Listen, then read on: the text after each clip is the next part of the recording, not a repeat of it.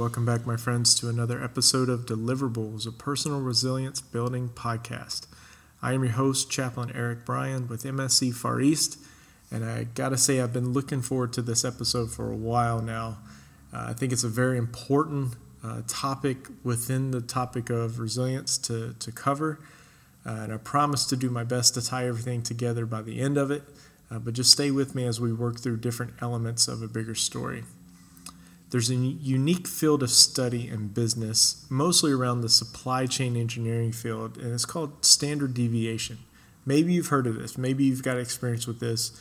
Uh, but if you, if you don't, what it typically describes is the amount that a product can fall into a range in relation to the group of a whole. Uh, let me, let me give you an example uh, to maybe help clarify this definition. Like take take your box of your favorite cereal, Captain Crunch, Cheerios, Lucky Charms, Frosted Flakes, you know, whatever your cereal of choice is. On the bottom corner of any of those boxes, you're gonna see a weight listed. Like they're gonna write out what the weight of the cereal inside the box is. You know, one pound, two ounces, five hundred ten grams.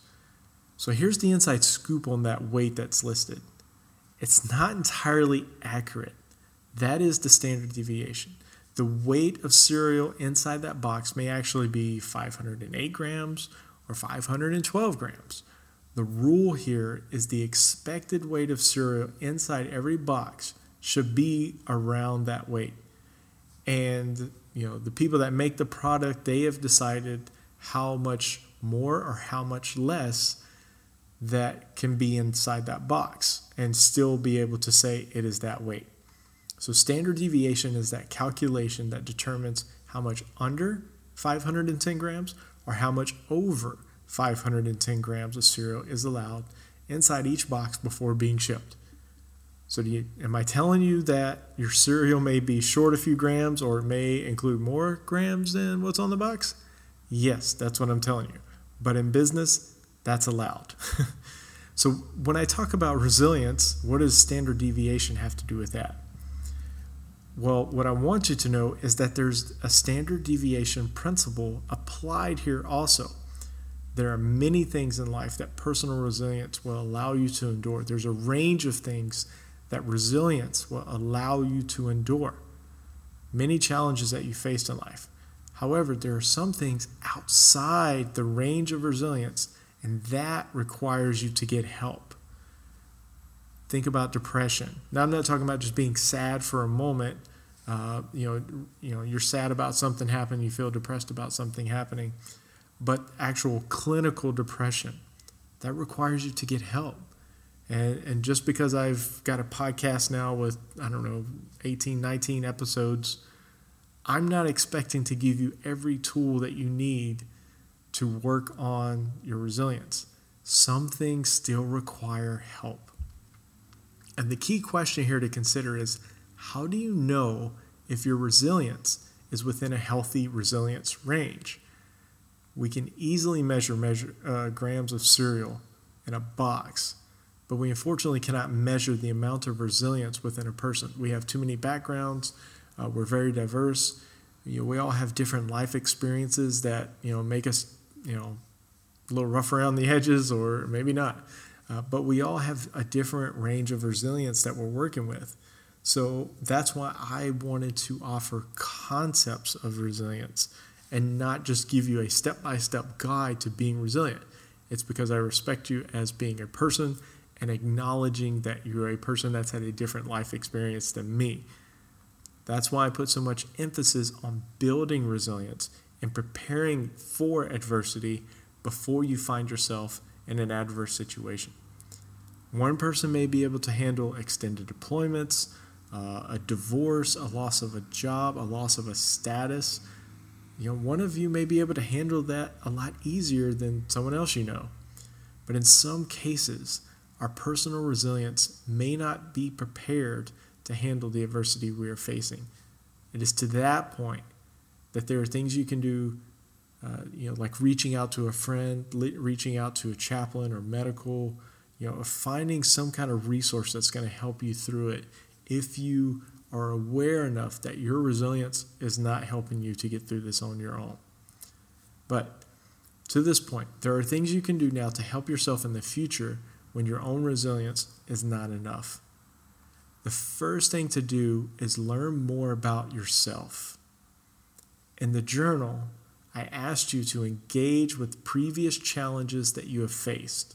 I wanted you to work through those. I wanted you to figure out if there were concepts of resilience that you could identify and how you managed it, or, you know, how did you not manage it?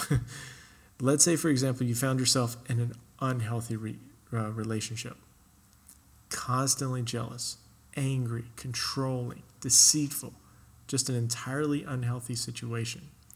To begin working out of that, you need to learn what a healthy relationship looks like. And then you start unlearning what you have been doing. So you start reading books on healthy marriages. You find a married couple to mentor you. Even some unorthodox things like attend a marriage conference while you're single, maybe. You know, the, the sky's the limit with possibilities of what you do to unlearn your unhealthy habits. What you're doing here is finding something purposeful to connect with. Goals are very important to build resilience. Finding a purpose is very important to building resilience, but it also provides that range, that standard deviation of what is allowed. You know, in the example I just gave you, now that you know what a healthy relationship consists of, after all the books, the conversations, the conferences, you're going to know when you start falling out of that range of what is healthy or not. As you learn more about yourself and what you're capable of, you're also at the same time preparing for future adversity. Abraham Lincoln once said, you know, or has contributed as saying, "Give me six hours to chop down a tree, and I will spend the first four sharpening the axe." The adversity that you face in life is the tree you need to chop down, and building your personal resilience is the axe to sharpen. If you try to chop down a tree without a tool like an axe or a chainsaw, you're going to suffer and you're going to hurt. Like, you need to be prepared for challenges. That standard deviation relies on expected value and variance. Without going into the mathematics of it all, these numbers offer a confidence level that a business can rely on when producing their product. If the machine boxing up the cereal had various outputs of, say, three hundred grams, five hundred ten grams, twelve hundred grams, there would be a need to address the machine's calculations. Once it got dialed into an acceptable confidence level, say five hundred seven to five hundred thirteen, then businesses can go on as normal. This is determined by what becomes acceptable. What I have noticed people need in facing adversity is a confidence level, that they can handle the range of these challenges they are facing at an acceptable rate.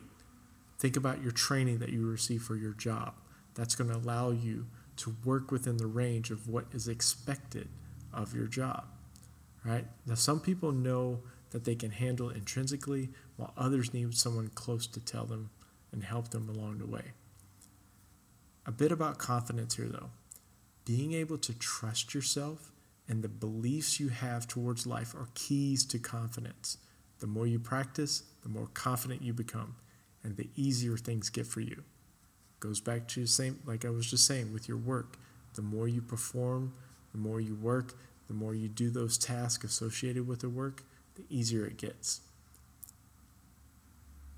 That's what personal resilience can do for your confidence. It'll let you know when things are just not right. The question then becomes, do you have the resources and the tools to fix it, or do you need assistance And, and getting that addressed? Now, addressing ways to continue developing and growing your resilience will allow you to determine if that adversity you're facing is within that deviation range that you can do this on your own or not.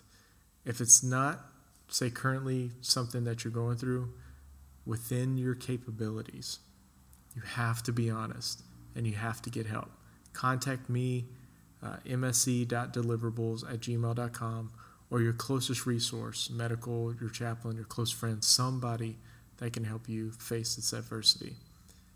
Uh, while that does it for today's episode, this is going to tie directly into our next episode on resilience, episode twenty, isolation. Until then, my friends, stay resilient.